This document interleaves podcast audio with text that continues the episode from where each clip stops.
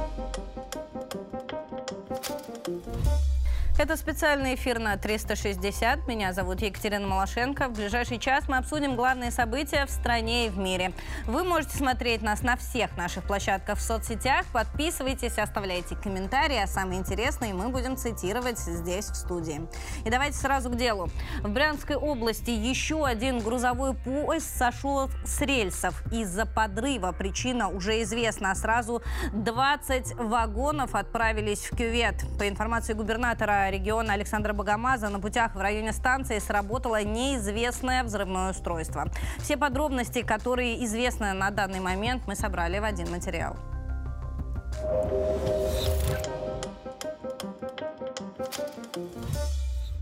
Оперштаб развернули на месте второго подрыва железнодорожного полотна под Брянском. В районе железнодорожной станции Снежецкая сработало неустановленное взрывное устройство. Пострадавших нет. С рельсов сошли локомотив и 20 вагонов, уточнили в РЖД. Поезд следовал по участку в момент диверсии. Состав грузовой на 70 вагонов. Они не загорелись. Движение остановили. Для пассажиров направления Брянск-Орел и обратного разработали автобусные маршруты маршруты. Транспортная прокуратура начала проверку.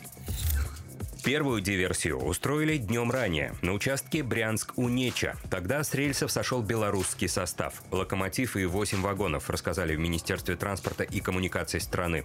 Вагоны загорелись, экипаж не пострадал. Движение оперативно восстановили. Отремонтировали около 100 метров полотна. Глава Следственного комитета Александр Бастрыкин поручил завести уголовное дело. Причиной пожара на нефтебазе в Тамане могла стать атака украинского беспилотника. Эту информацию дает ТАСС со ссылкой на экстренные службы. По последней информации, площадь пожара там увеличилась до 1200 квадратных метров. Горит нефтебаза в поселке Волна, это недалеко от порта. Там э, загорелся резервуар с нефтепродуктами. Э, все подробности, опять же, мы собрали в материал.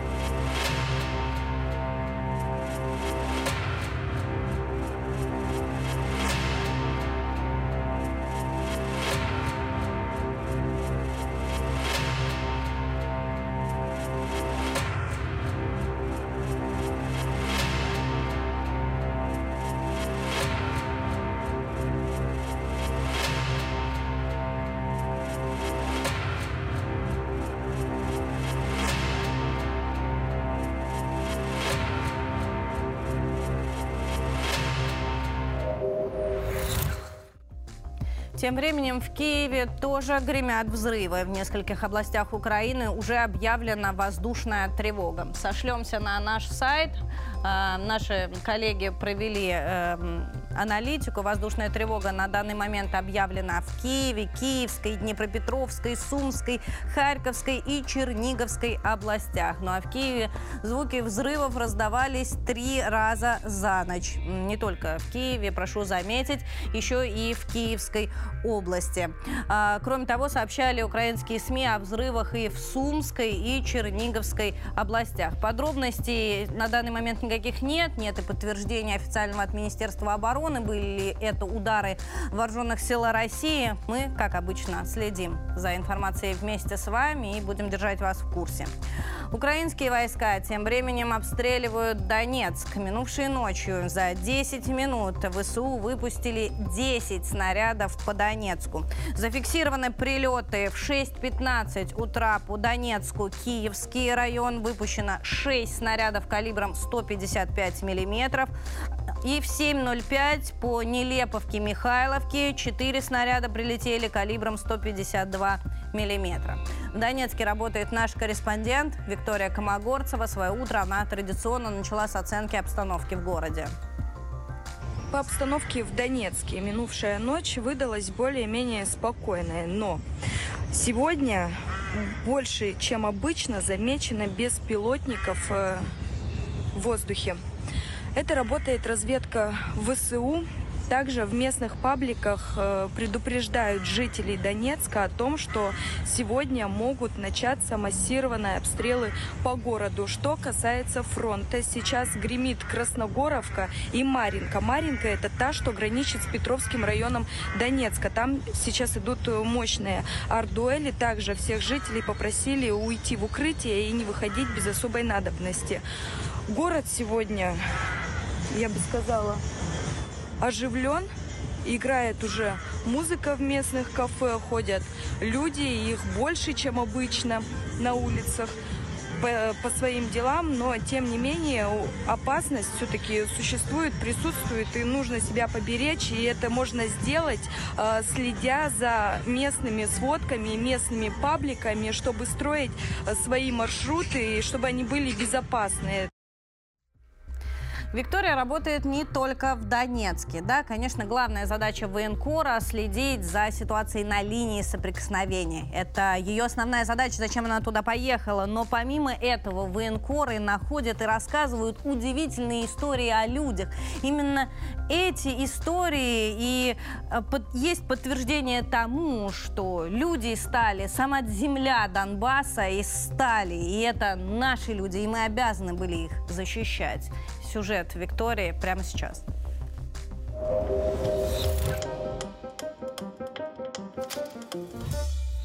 Мы едем в Попасную. С нами Светлана, она будет эвакуировать свою соседку. Светлана, скажите, когда вы последний раз виделись?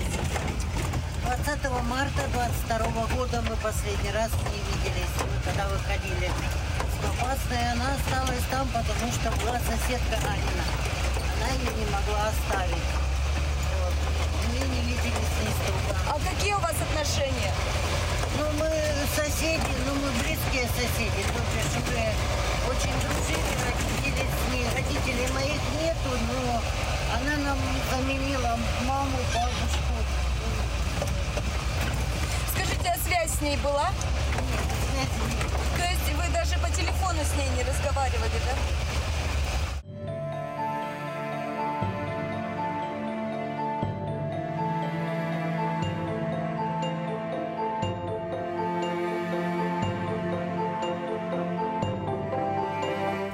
Ты золотая. Светка, ой, Вадина ты моя, ой, ты, меня ты да, своей. Ой, Светлучки. Где ж ты была, а? Же тебя здесь оставила? Ты видишь, я, я иду, откуда я за тобой приехала. Света, да, моя золотая, ничего мне даже не говори. Нет, нет, вы мне не говорите. Простите меня. Что? Нет, нет, нет, я не, не поеду. Ты за ней приехала. Забирай ее, зайчик. Забирай ее ради бога. Пускай она поживет нормально. Валя, не, вы мне не говорите. Не говорите. Я не говорю, я Я еще раз сказала, никто мне не Неплохо говорите. с кишечником, она не может в туалет сходить. Уже 10 дней. А что вы кушаете? Ну, что Кушать у нас, у нас И на солдаты помогают. Привозят нам. Гуманитарку нам дают. Привозят нам. Кушать у нас все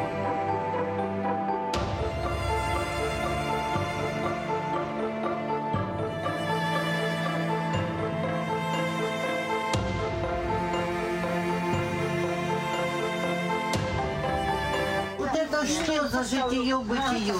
А я, я в подвале жила, вот это второй день я здесь. Очень хорошо. Просто замечательно. Нет, Светочка, Ну нет. почему нет? Ну скажи мне вот просто, почему нет? Что тебе мешает Я- поехать в я- нормальные я, условия? Я опасно никуда не поеду. Я здесь родилась, здесь выросла. Ты же я здесь- тоже здесь родилась, я тоже хочу в Попасную. Но сейчас пока здесь нету жизни. Уже сейчас теперь зиму перемучилась, а теперь сейчас уже... Зиму перемучились, а дальше пойдет инфекция, потому что в городе не захоронены трупы лежат. Знаю. Трупный яд этот и все остальное. Все Зачем? Это, я- все это я знаю, Ну и, понимаю. Ну, я- ну уберут я- город, ты вернешься в город.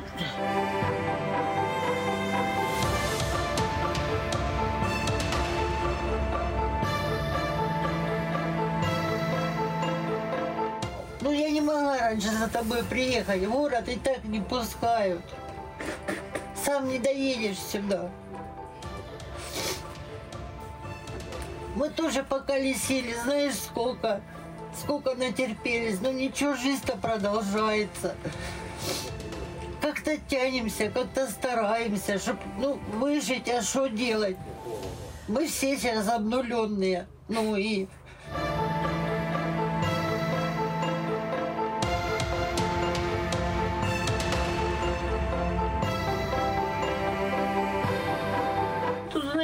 приезжали. И- Из Москвы, из этот. э, И люди хотели забрать меня. Я говорю, я уже хочу покоя.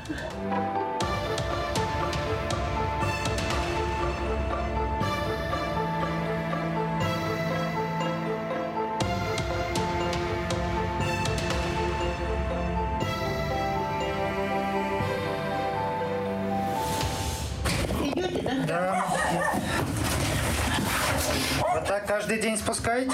Да, вы видите, бабушка уже адаптировалась здесь.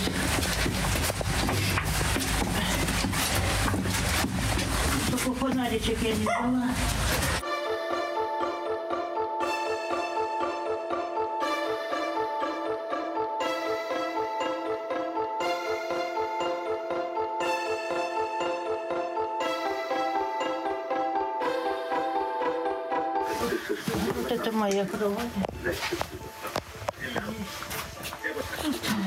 Солдаты помогают нам. Здрасте. И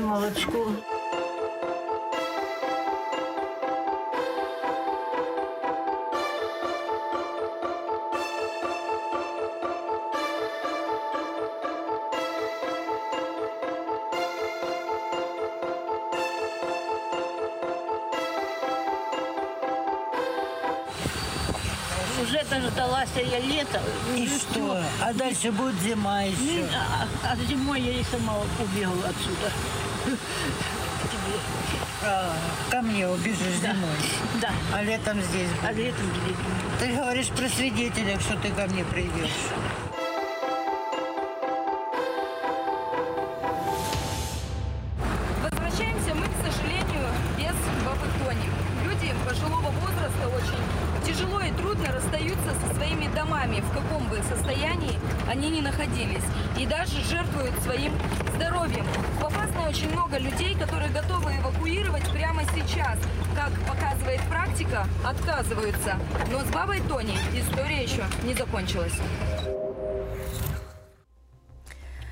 Такие сюжеты смотрят в Киеве, конечно, да и на Западе тоже. Они продолжают снабжать Украину оружием. И вот Вашингтон отправит Киеву оружие еще на 300 миллионов долларов, как ожидается. Именно сегодня, в среду, об этом официально объявят американские власти. Вашингтон собирается отправить украинской армии артиллерийские и минометные боеприпасы, грузовики, тяжелую технику, запасные части, а также ракеты Гидро-70. Об этом написал сайт «Политика».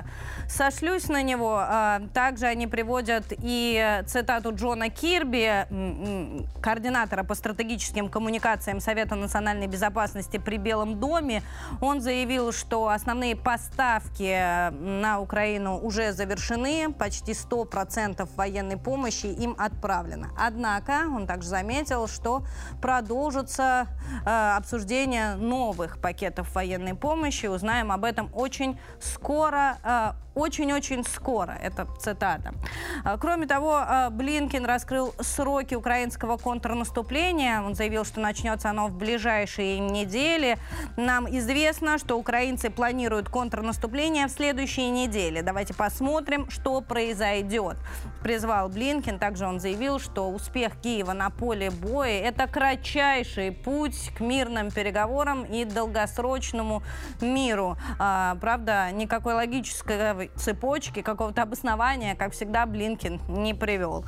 Ну, а тем временем стало известно, что Киев скрывает от Запада свои планы контрнаступления из-за опасений утечек. Об этом опять же написал политика. Эту статью вам сейчас покажу. И приведу выдержку оттуда. Официальные лица заявили, что их украинские коллеги сослались на предполагаемую утечку секретных материалов от военнослужащего Национальной гвардии ВВС из штата Массачусетс Джека Тейшейры как одну из причин, по которой Киев воздерживается от обмена информацией о контрнаступлении, в том числе о сроках, о том, где и сколько войск он планирует выдвинуть на позиции для проведения операции. Конец цитаты. Представитель Совета национальной безопасности США Джон Кирби в беседе с газетой «Политика» заявил, что это никак не влияет на позицию Вашингтона. Они, в общем, на Киев не обижены. Рискну предположить, что все-таки по каким-то секретным каналам Вашингтона все действия Киева, конечно, известны. Ну а мы продолжим тему с нашим первым сегодняшним гостем. С нами на связи Алексей Сергеевич Борзенко, заместитель главного редактора еженедельника «Литературная Россия». Алексей Сергеевич, здравствуйте. Доброе утро. Алексей Сергеевич, ну вот снова мы с вами обсуждаем контрнаступление. 2 мая позади, никакого приказа не было отдано, и теперь говорится о следующих каких-то неделях. А, вроде дожди закончились, и оружие поставили. Что останавливает Киев? Ну, в первую очередь останавливает грязь, которая еще не высохла. Хотя были дожди, такие неудобные для, для ВСУ, а, э, но грязь должна высохнуть.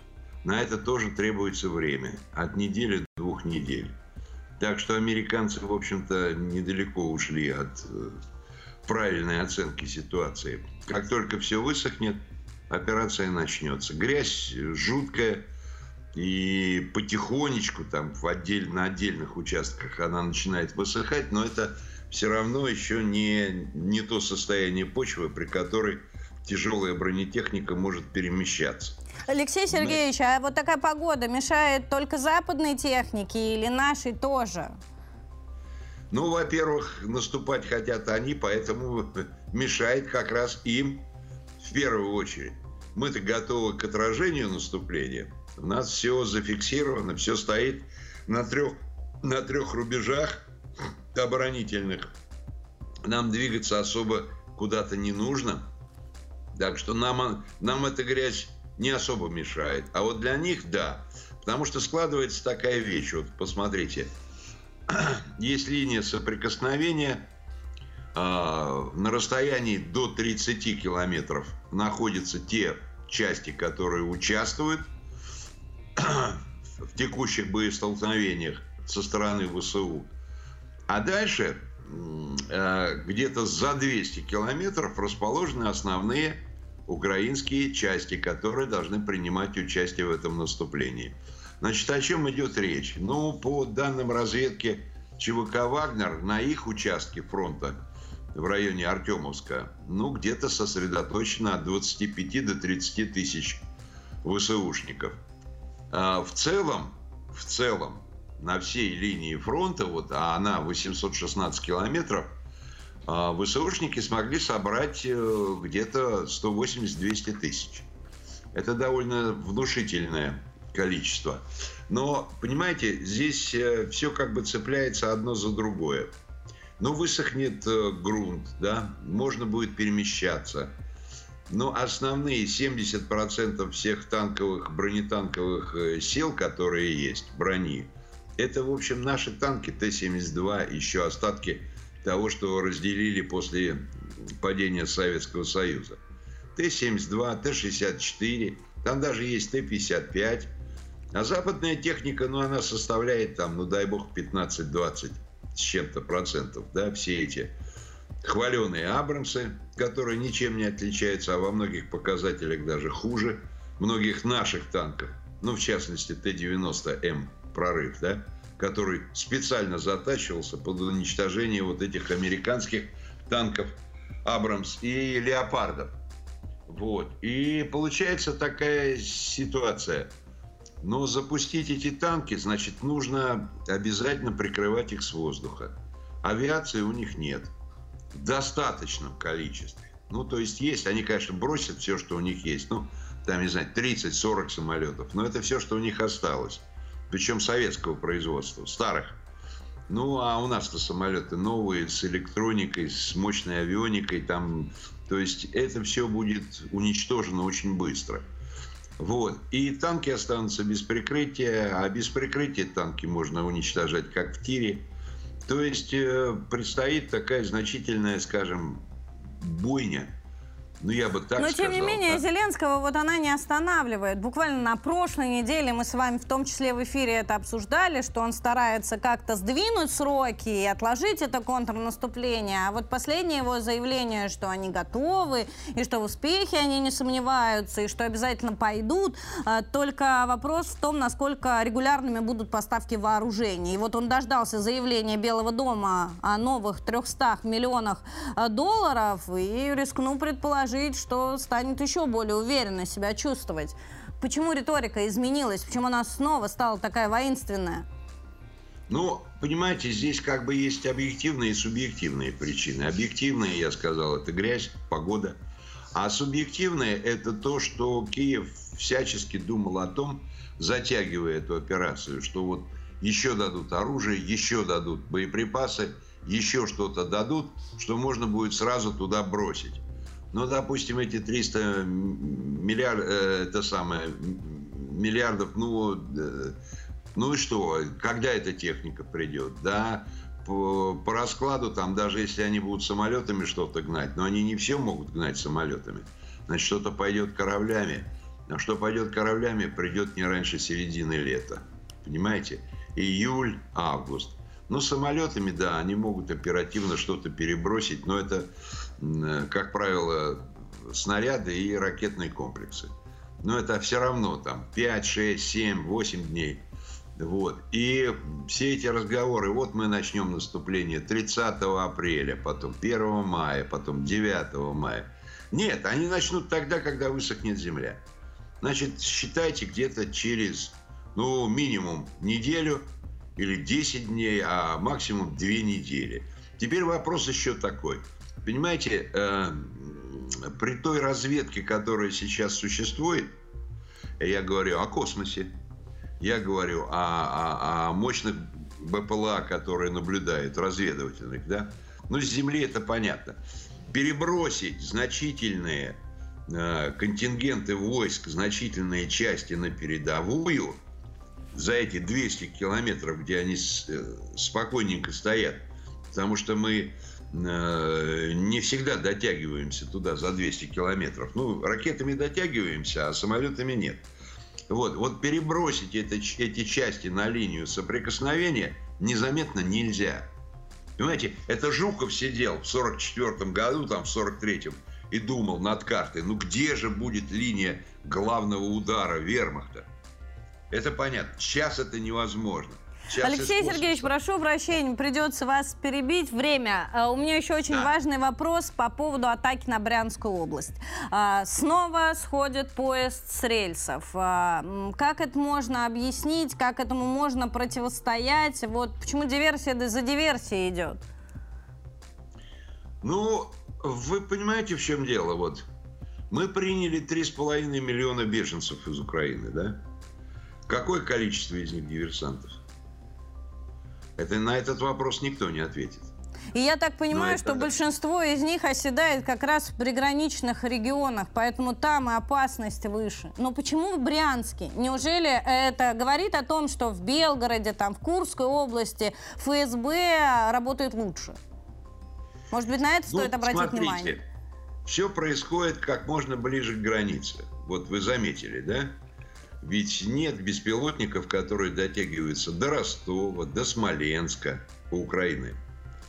И мне сдается, что есть какие-то определенные, ну я так скажу, может быть я не прав, это мое личное мнение, есть какие-то определенные все-таки договоренности о том, что ВСУ не дотягивается до дальних районов, ну до глубинных районов России, а мы не трогаем их мосты.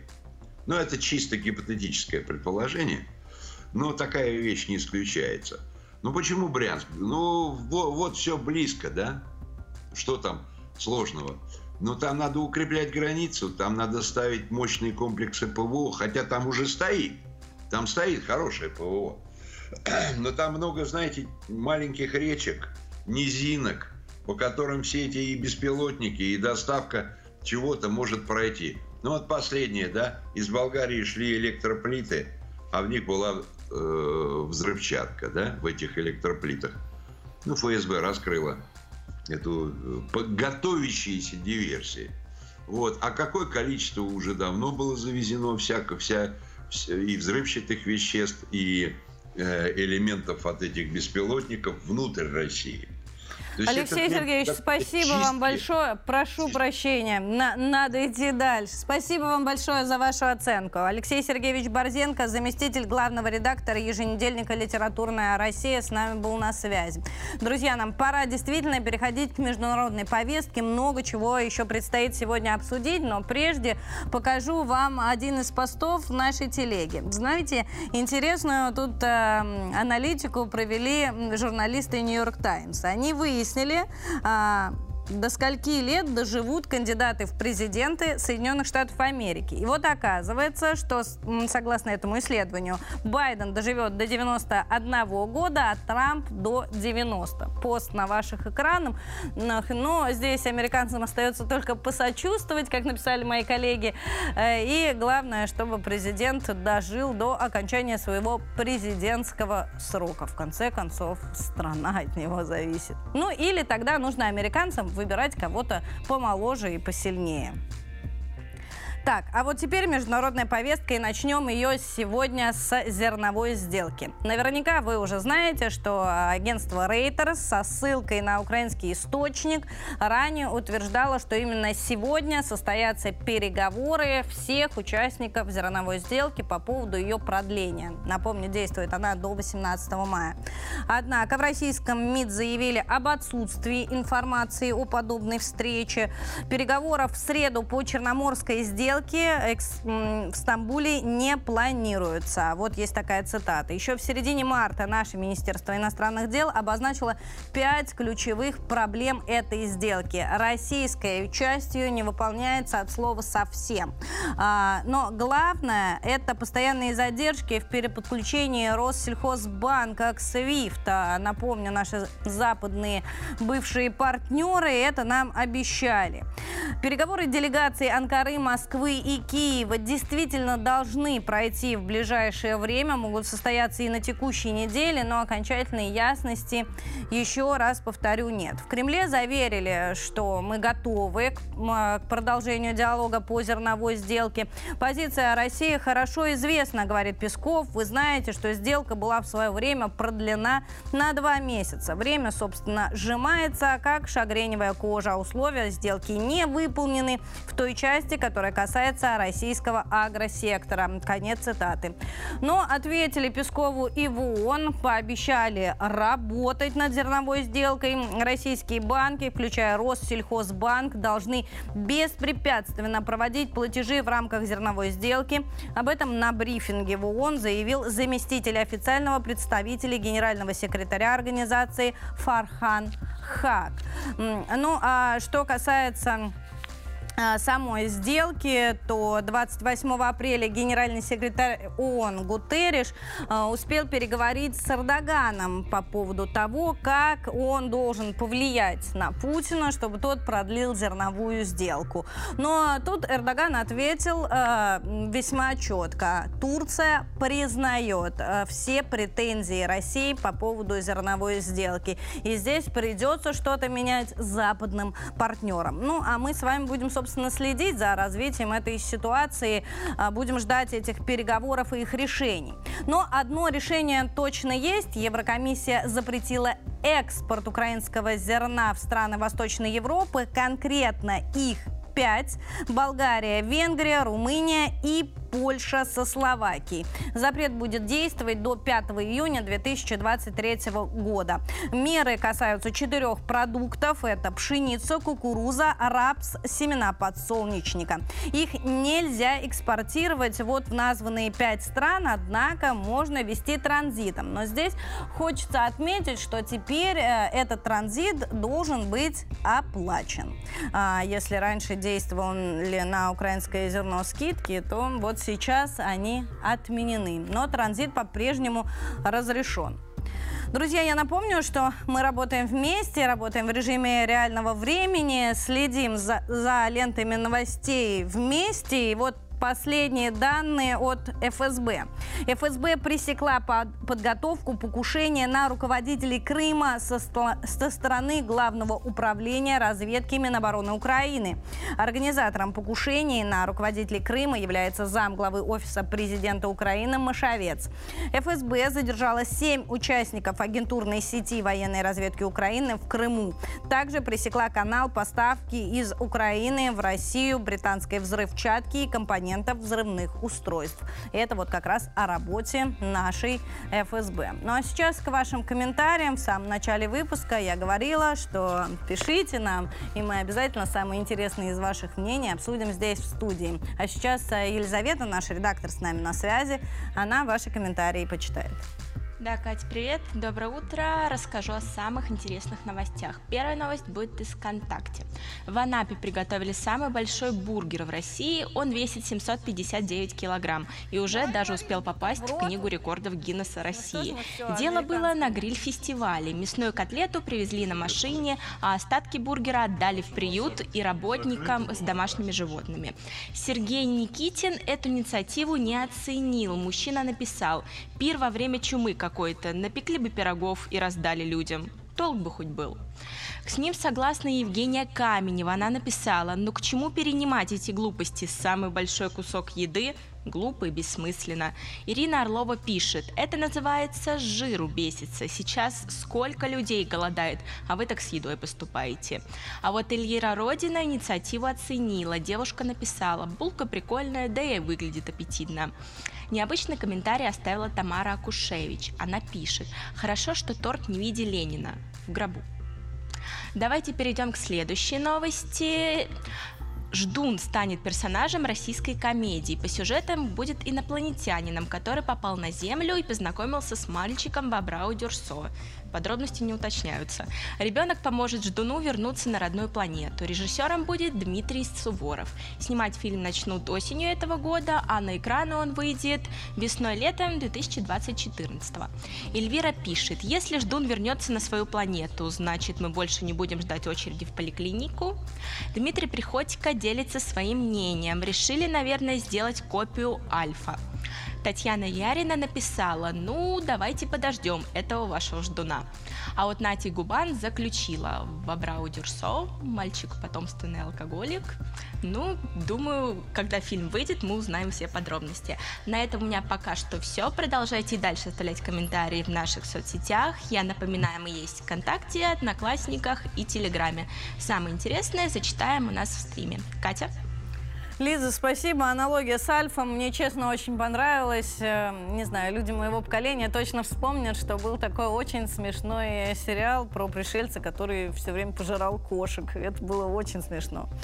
Ладно, друзья, нам надо возвращаться к нашей основной повестке. И второй блок э, международки будет посвящен репарации. Да, вы не ослышались. Польша решила потребовать репарации и от России тоже.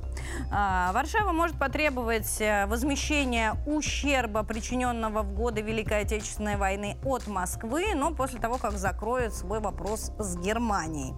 А, об этом заявили в канцелярии президента Польши.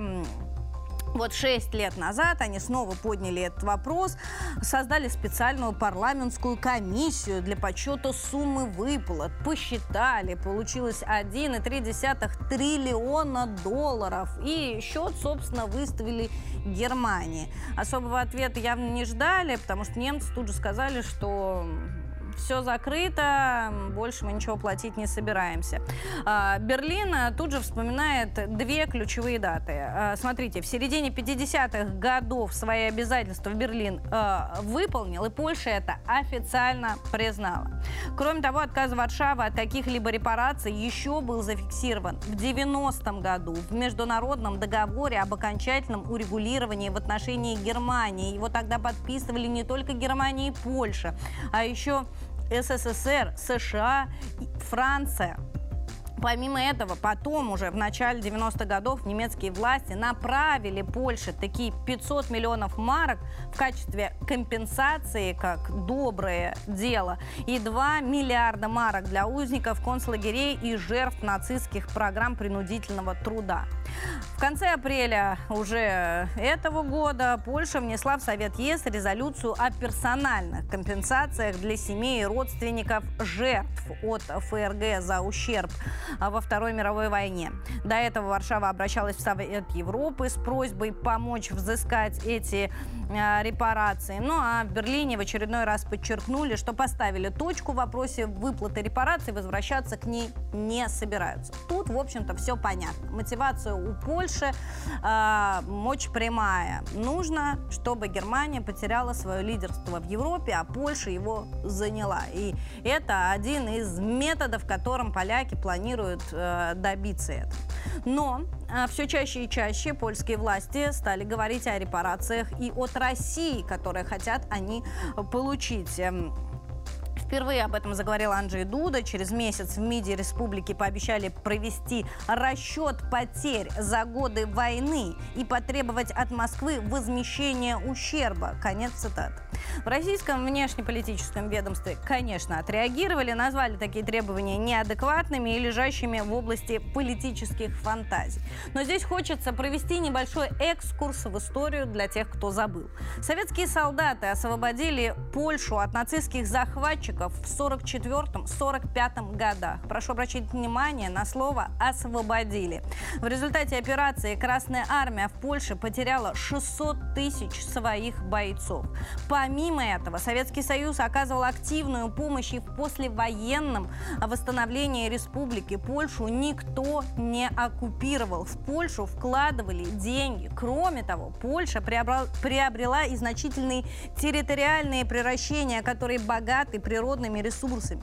Поэтому, если уж пересматривать историю и переписывать ее, как хотят поляки, то э, нужно переоценивать и эти природные ресурсы и вложения Советского Союза в эту страну. Э, Польша все время, что находилась в соцблоке, получала и дешевые энергоносители, что давало, кстати, возможность благоприятного развития и высокого уровня жизни. Но здесь, в Варшаве, понимают, что никаких репараций от России они не получат.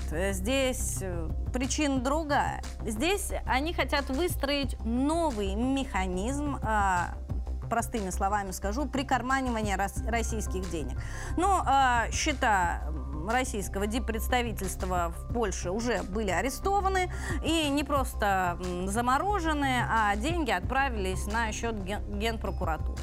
Вот э, они хотят превратить это дело в прецедент и представить Европе механизм, как э, прикарманить российские деньги, э, в том числе и в других, э, что называется, областях. Почему бы не списать это на репарации, посчитали в Польше и раздули из этого целую кампанию. Ну, а сейчас с нами на связи наш следующий гость, наш эксперт. Э, по традиции тему продолжим. На этот раз с Иваном Александровичем Мизюхо, политологом, председателем Крымской региональной общественной организации. Иван Александрович, Центр здравствуйте. политического просвещения. Да, э, не дочитал. Прошу прощения. Иван Александрович, здравствуйте. Я рад приветствовать вас в студии. Добрый день. Иван Александрович, вот э, тема репараций. Естественно, всех в нашей стране она возмущает. Россия положила столько сил, столько крови пролила на польской земле, а теперь от нее требуют денег. Но повестка-то политическая, и она совершенно не связана с Великой Отечественной войной. А вот высказано предположение, что это может быть новый механизм по поводу российских активов. Как вы считаете, зачем Польша сейчас поднимает тему репараций? Ну, конечно, уже сегодня в Европе э, началась предварительная денежка, дележка замороженных российских активов. Европа до сих пор ищет, удивительно, да, до сих пор ищет правовой механизм по ограблению Российской Федерации. Это ведь признают и э, ведущие европейские банкиры, что с этим сложности. Это признает и Еврокомиссия, и Евросовет, ну вся эта евробюрократия. Но в принципе я считаю, что на вопрос надо смотреть глубже. Э, в чем была суть э, польского европейского чуда, как об этом э, говорили, например, Украине во время Евромайдана 2013-2014 годов? Вот со сцены Евромайдана говорили, вот вы хотите как в Польше, вот как она изменилась, она вступила в Европейский Союз. А это чудо базировалось на сумасшедших инвестициях от Евросоюза. Да, там действительно построили дороги, да, да там были серьезные капиталовложения, но при этом была уничтожена польская экономика. И несколько лет назад, как всем известно, эти вложения прекратились. И более того, ни одно из других государств, которое в последующем заявляло о своем желании присоединиться к Евросоюзу, не, э, ну, не может рассчитывать на, на подобную помощь. Евросоюз обжегся о Польшу, если так можно сказать. Поэтому сегодня э, Польша ищет, где бы ей взять денег на то, чтобы закрывать свои экономические дыры. Это одна из причин, почему, кстати, Польша желает получить, скажем так, э, статус представителя э, Соединенных Штатов Америки в Восточной Европе. Европе Получается, если вернее, они этот статус получат, получат и деньги американские? Совершенно верно они и получают эти деньги уже, потому что мы с вами знаем, что все-таки тайные вот эти военные базы американцев существуют уже, они функционируют на территории Польской Республики, но Польше необходимо больше денег. Польша выстроила свою экономику таким образом, что она может функционировать только при, э, скажем так, э, внешнем финансировании, только при э, потреблении вот этих донатов, а что делать дальше, они не знают.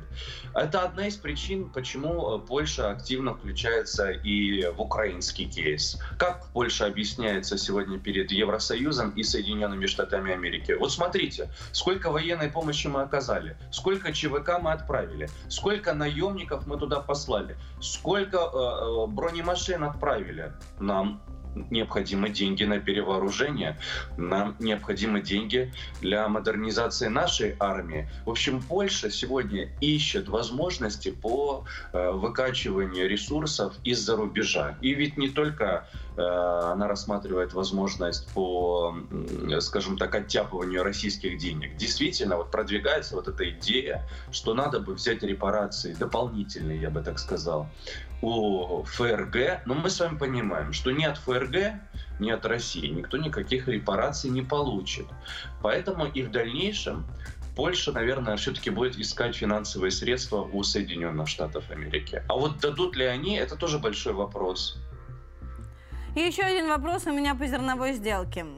Обсуждаются переговоры, которые вот-вот должны состояться о продлении. Вот как по-вашему, Иван, будет продлена сделка? На мой взгляд, у нас есть все основания для того, чтобы выйти из этой зерновой сделки, или правильно говорить, Черноморская инициатива. Она, эти условия э, не выполняются. Я не верю в то, что Организация Объединенных Наций в состоянии выполнить взятые на себя обязательства. Я об этом говорю публично и открыто. На мой взгляд, генеральный секретарь Организации Объединенных Наций Антонио Гутерриш находится не над схваткой, а занимает определенную э, позицию э, в этом конфликте. Если бы Гутерриш был над схваткой, он бы так часто не посещал Украину, он бы не воежировал по Бучи. Вот что вы хотите от Гутерриша, как он будет выполнять взятые на себя обязательства, если он посещает Бучу, но не посещает Мариуполь. И не говорите, пожалуйста, что у генсека организации ООН нет соответствующего мандата. Я просто приведу один пример. Помните, в конце 2016 года Жерар Штутман, посланник Совета Европы, посещал Крым. Российский уже Крым. Для э, этого посещения он получил соответствующий мандат от киевских э, э властей. Э, если э, скажем так, э, Антонио Гутерриш нуждался бы в мандате для посещения Мариуполя, он бы получил соответствующее разрешение и от Москвы, и от Киева. И Зеленский никуда бы не делся, потому что это генсек ООН. Если бы он заявил об этой своей инициативе публично, но он этого не сделал. Соответственно, я не верю в то, что э, все условия зерновой сделки могут быть выполнены. К системе SWIFT Россельхозбанк так и не подключен. Наши минералы удобрения, так и, и продовольствие, так и не сняты на них санкционные ограничения.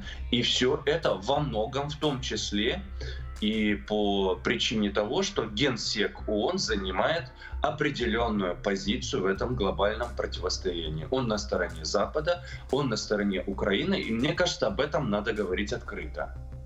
Спасибо вам большое. Спасибо за вашу оценку. Иван Александрович Мизюхо, политолог, председатель Крымской региональной общественной организации «Центр политического просвещения». С нами был на связи. А, и еще информация по зерновой сделке. Гарантий по продлению зерновой сделки на данный момент нет, но ведется активная работа, заявил глава турецкого МИД. Это новость буквально последних нескольких минут пришла на ленты во время нашего разговора с экспертом. Ну а теперь к другим темам. Взрыв газа произошел в многоэтажке в Саратовской области. Пострадали два человека. Это пенсионеры. Они госпитализированы с ожогами. Известно, что взрыв газа произошел на пятом этаже в многоэтажке на улице Полтавская. На месте происшествия работают сейчас сотрудники МЧС, областная служба спасения и сотрудники экстренных служб. Кадры с места вы можете сейчас прямо видеть на своих экранах. Пожар уже ликвидирован. И еще одно ЧП. Э, силовики задержали предполагаемых убийц аниматоров в Краснодарском крае. Известно, что оба уже были судимы. Подробности мы собрали в один материал.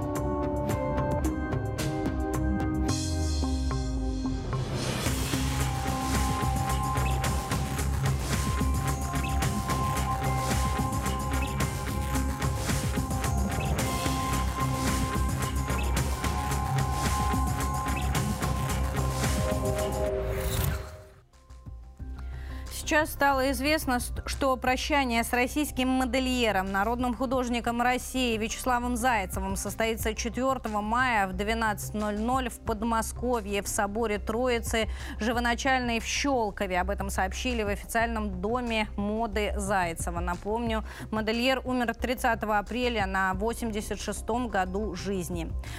В эти дни э, мы прощаемся с двумя легендами моды. Прощание с Юдашкиным состоится 6 мая на Троекуровском кладбище. Э, Юдашкин умер 2 мая на 60-м году жизни. В последние годы модельер боролся с тяжелой болезнью. Все подробности в материале.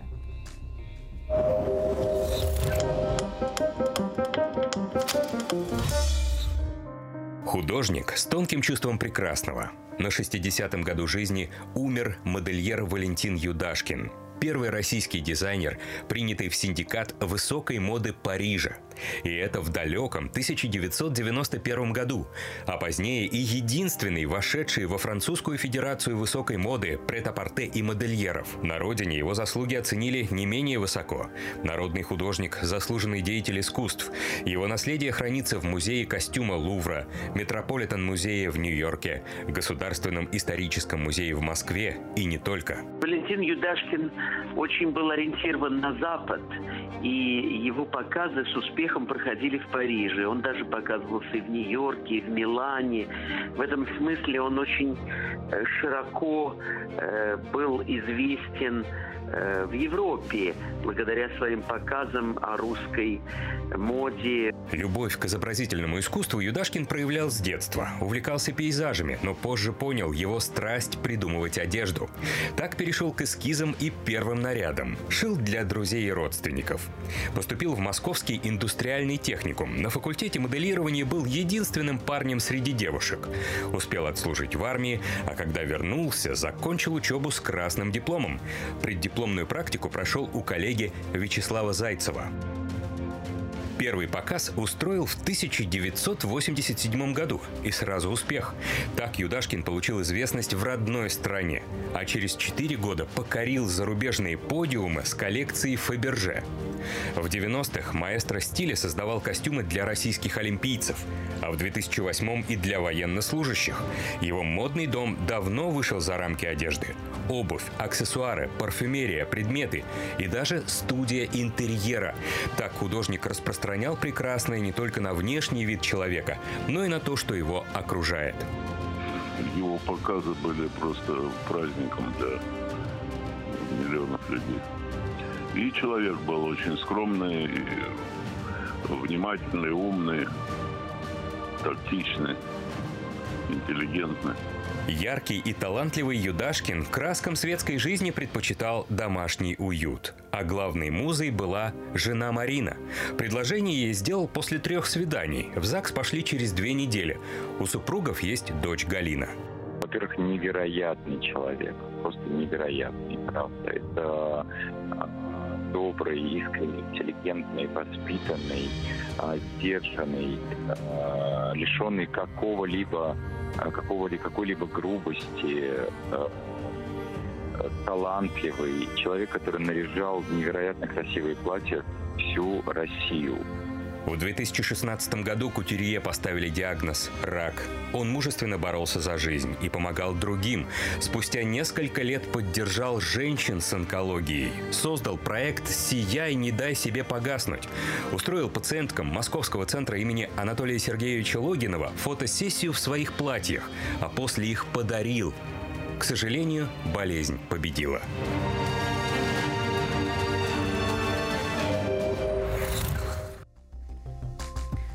Мы продолжаем. И сейчас хочу передать слово аппаратные. Ваши комментарии будем читать. Лиза, тебе слово. Да, Катя, спасибо. И возвращаясь к Юдашкину, наши подписчики тоже выразили соболезнования. Екатерина пишет. Один за другим, вчера Зайцев, сегодня Юдашкин, не может такого быть. На что ей отвечает ей Ирина. Как в прошлом году, сначала ушел нарцисс, после Шатунов. Дина пишет, не успели отойти от новости о кончине Зайцева, тут новости о Юдашкине, очень печально. Анна написала, спасибо ему огромное за труд, красоту в этом мире, за то, что научил любить платье, за любовь к прекрасному. Давайте перейдем к следующей новости, на этот раз более позитивной. Любители онлайн-знакомств, для вас плохие новости. Тиндер решил расстаться с россиянами. Отношения будет расторгнуты 30 июня, после чего популярное приложение будет недоступно в России. Татьяна Шолохова пишет, ну, тогда Роза Щебитова в помощь. Альберт Игаков заключил, придумают новое приложение, не стоит расстраиваться. Да, они уже есть в принципе. Анастасия Люпин пишет, ни тепло, ни холодно, это нейтральная страна страна, которая никогда не интересовала. И Нина Эпштейн заключила, они же и потери получат, просто так бесследно не проходит ничто. На этом у меня на сегодня все. Продолжите дальше оставлять комментарии в наших соцсетях. Самое интересное озвучим в прямом эфире. Катя, тебе слово. Спасибо, Лиза. Я хотела бы продолжить тему Тиндера. Свое решение в компании объяснили защитой прав человека. Хотя, по мнению экспертов, это скорее предлог. С 2021 года акции компании упали в пять раз. Выручка так и не восстановилась до предпандемийного уровня. И вот компания Match Group сокращает присутствие на неприбыльных рынках, в том числе и в России. И, кстати, со спецоперацией это никак не связано. По сравнению со многими аналогичными зарубежными сервисами, Tinder продержался ведь на российском рынке дольше остальных. А вот найдут ли ему замену и вообще вообще нужна ли она, мы обсудим с нашим следующим гостем. И с нами на связи Наталья Сергеевна Тумасова, семейный системный психотерапевт. Наталья Сергеевна, здравствуйте. Здравствуйте. Наталья Сергеевна, вот как по-вашему, Тиндер – это необходимость 21 века, дня сегодняшнего? Э, и вообще, мы уже так привыкли к онлайн-знакомствам, что как же без них будем и сможем ли? Ну, давайте начнем с того, что онлайн-знакомство – это, конечно, здорово в 21 веке, но все равно это некий суррогат человеческих отношений. И, естественно, а, уход Тиндера – а, не будет трагедии, думаю, конечно, его заменит другими какими-то приложениями, но самый главный, наверное, аспект в том, что может быть, наконец-то люди начнут общаться друг с другом и знакомиться, как это делали раньше. Помните, а, как Москва деле... слезам не, верит? Э, ты что, да. уже в электричках начала знакомиться? Да, да, да, да, да. На самом деле очень неплохой вариант знакомиться и в электричках, потому что сейчас, э, ну, мы знаем, что многие в погоне, да, за успешными, целеустремленными людьми, и успешные целеустремленные люди тоже ездят в электричках. На самом деле, порой необходимо с психологической точки зрения вынырнуть из виртуального мира, посмотреть вокруг себя, и может быть действительно тот самый или та самая а, которую мы так долго ищем, находится рядом с нами.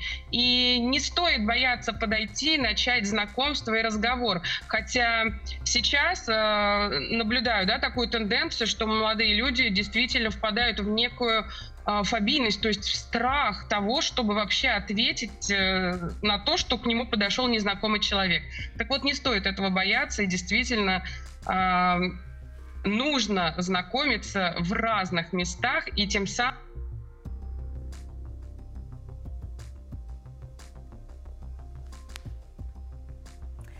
Наталья Сергеевна, а вот э, еще тот вопрос, что в интернете у нас есть возможность создать себе все-таки какую-то картинку, красивый образ, привлекательный. А в жизни, ну в той же электричке, мы же не всегда выглядим так, как нам хотелось бы, чтобы нас встретила наша судьба. Ну ведь в этом и кроется опасность того, что э, когда мы знакомимся по картинке и придя в реальную жизнь, люди порой сталкиваются с не совсем с тем, да, с кем знакомились на картинке. И, э, ну, раскрываться хочется как-то постепенно не с тем образом. Поэтому, конечно, реальные и реалистичные знакомства более ценны и более э, долговечны, нежели чем э, интернет-знакомства, потому что когда мы э, приходим из иллюзии в реальный мир э, с наложенными какими-то шаблонами, которые мы наложили по этой же картинке, то э, дальнейшее совместное времяпрепровождение гораздо усложняется, и чаще всего такие пары э, расходятся. Поэтому я за реальность все-таки. Наталья Сергеевна, я с вами вот очень согласна, я тоже за реальность, но в интернет-приложениях для знакомств есть масса, как сказать, критериев, которые ты можешь выставить mm. и можешь не тратить время. Например, а, там человек может выбрать, что он ищет там серьезных отношений, легкого увлечения или исключительно там сексуальных отношений. А когда он знакомится в электричке, он все эти критерии выкатить сразу не может. И зачастую это потерянное время, например. Ну, например, на самом деле а, выставление таких критериев – это тоже очень неплохой момент э, в плане знакомств. Когда мы знакомимся, все-таки лучше заявлять о том, что мы хотим получить, потому что другой человек опять начнет додумывать, и, естественно, опять э, это конфликт интересов э, ну, произойдет. Поэтому, да, если это легкое знакомство, можно заявить, что я не готов сейчас к серьезным отношениям. Но ты говоришь сразу, да, ограничиваешь границу, в которой ваши отношения могут развиваться. Помните, раньше был такой формат шот-дейтинг, когда в одно время, в одном месте проходило несколько коротких да -да -да. свиданий, как раз вот с озвучиванием этих критериев. Как вы думаете, почему он не прижился в нашей стране? Как формат знакомства? Ну, потому... На самом деле, наш э, ну вот конгломерат, да, в нашем э, понимании, э, в нашем менталитете вот устроено так, что мы все-таки иллюзорство, мы надумываем, особенно женщины. И женщина не готова э, таким, например, когда даже ей мужчина заявляет, я там хочу э, несерьезных отношений, но женщина думает, ну я же буду э, самый лучший для него, я вообще сейчас тут в лепешку разобьюсь и сделаю для того, чтобы он меня наконец заметил. Но мужчина был на самом деле правдив. В самом начале отношений он сказал, что не готов к серьезным отношениям.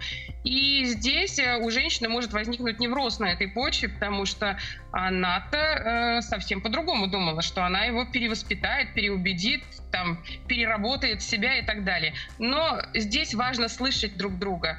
А это мы как раз и разучились делать благодаря тому же Тиндеру.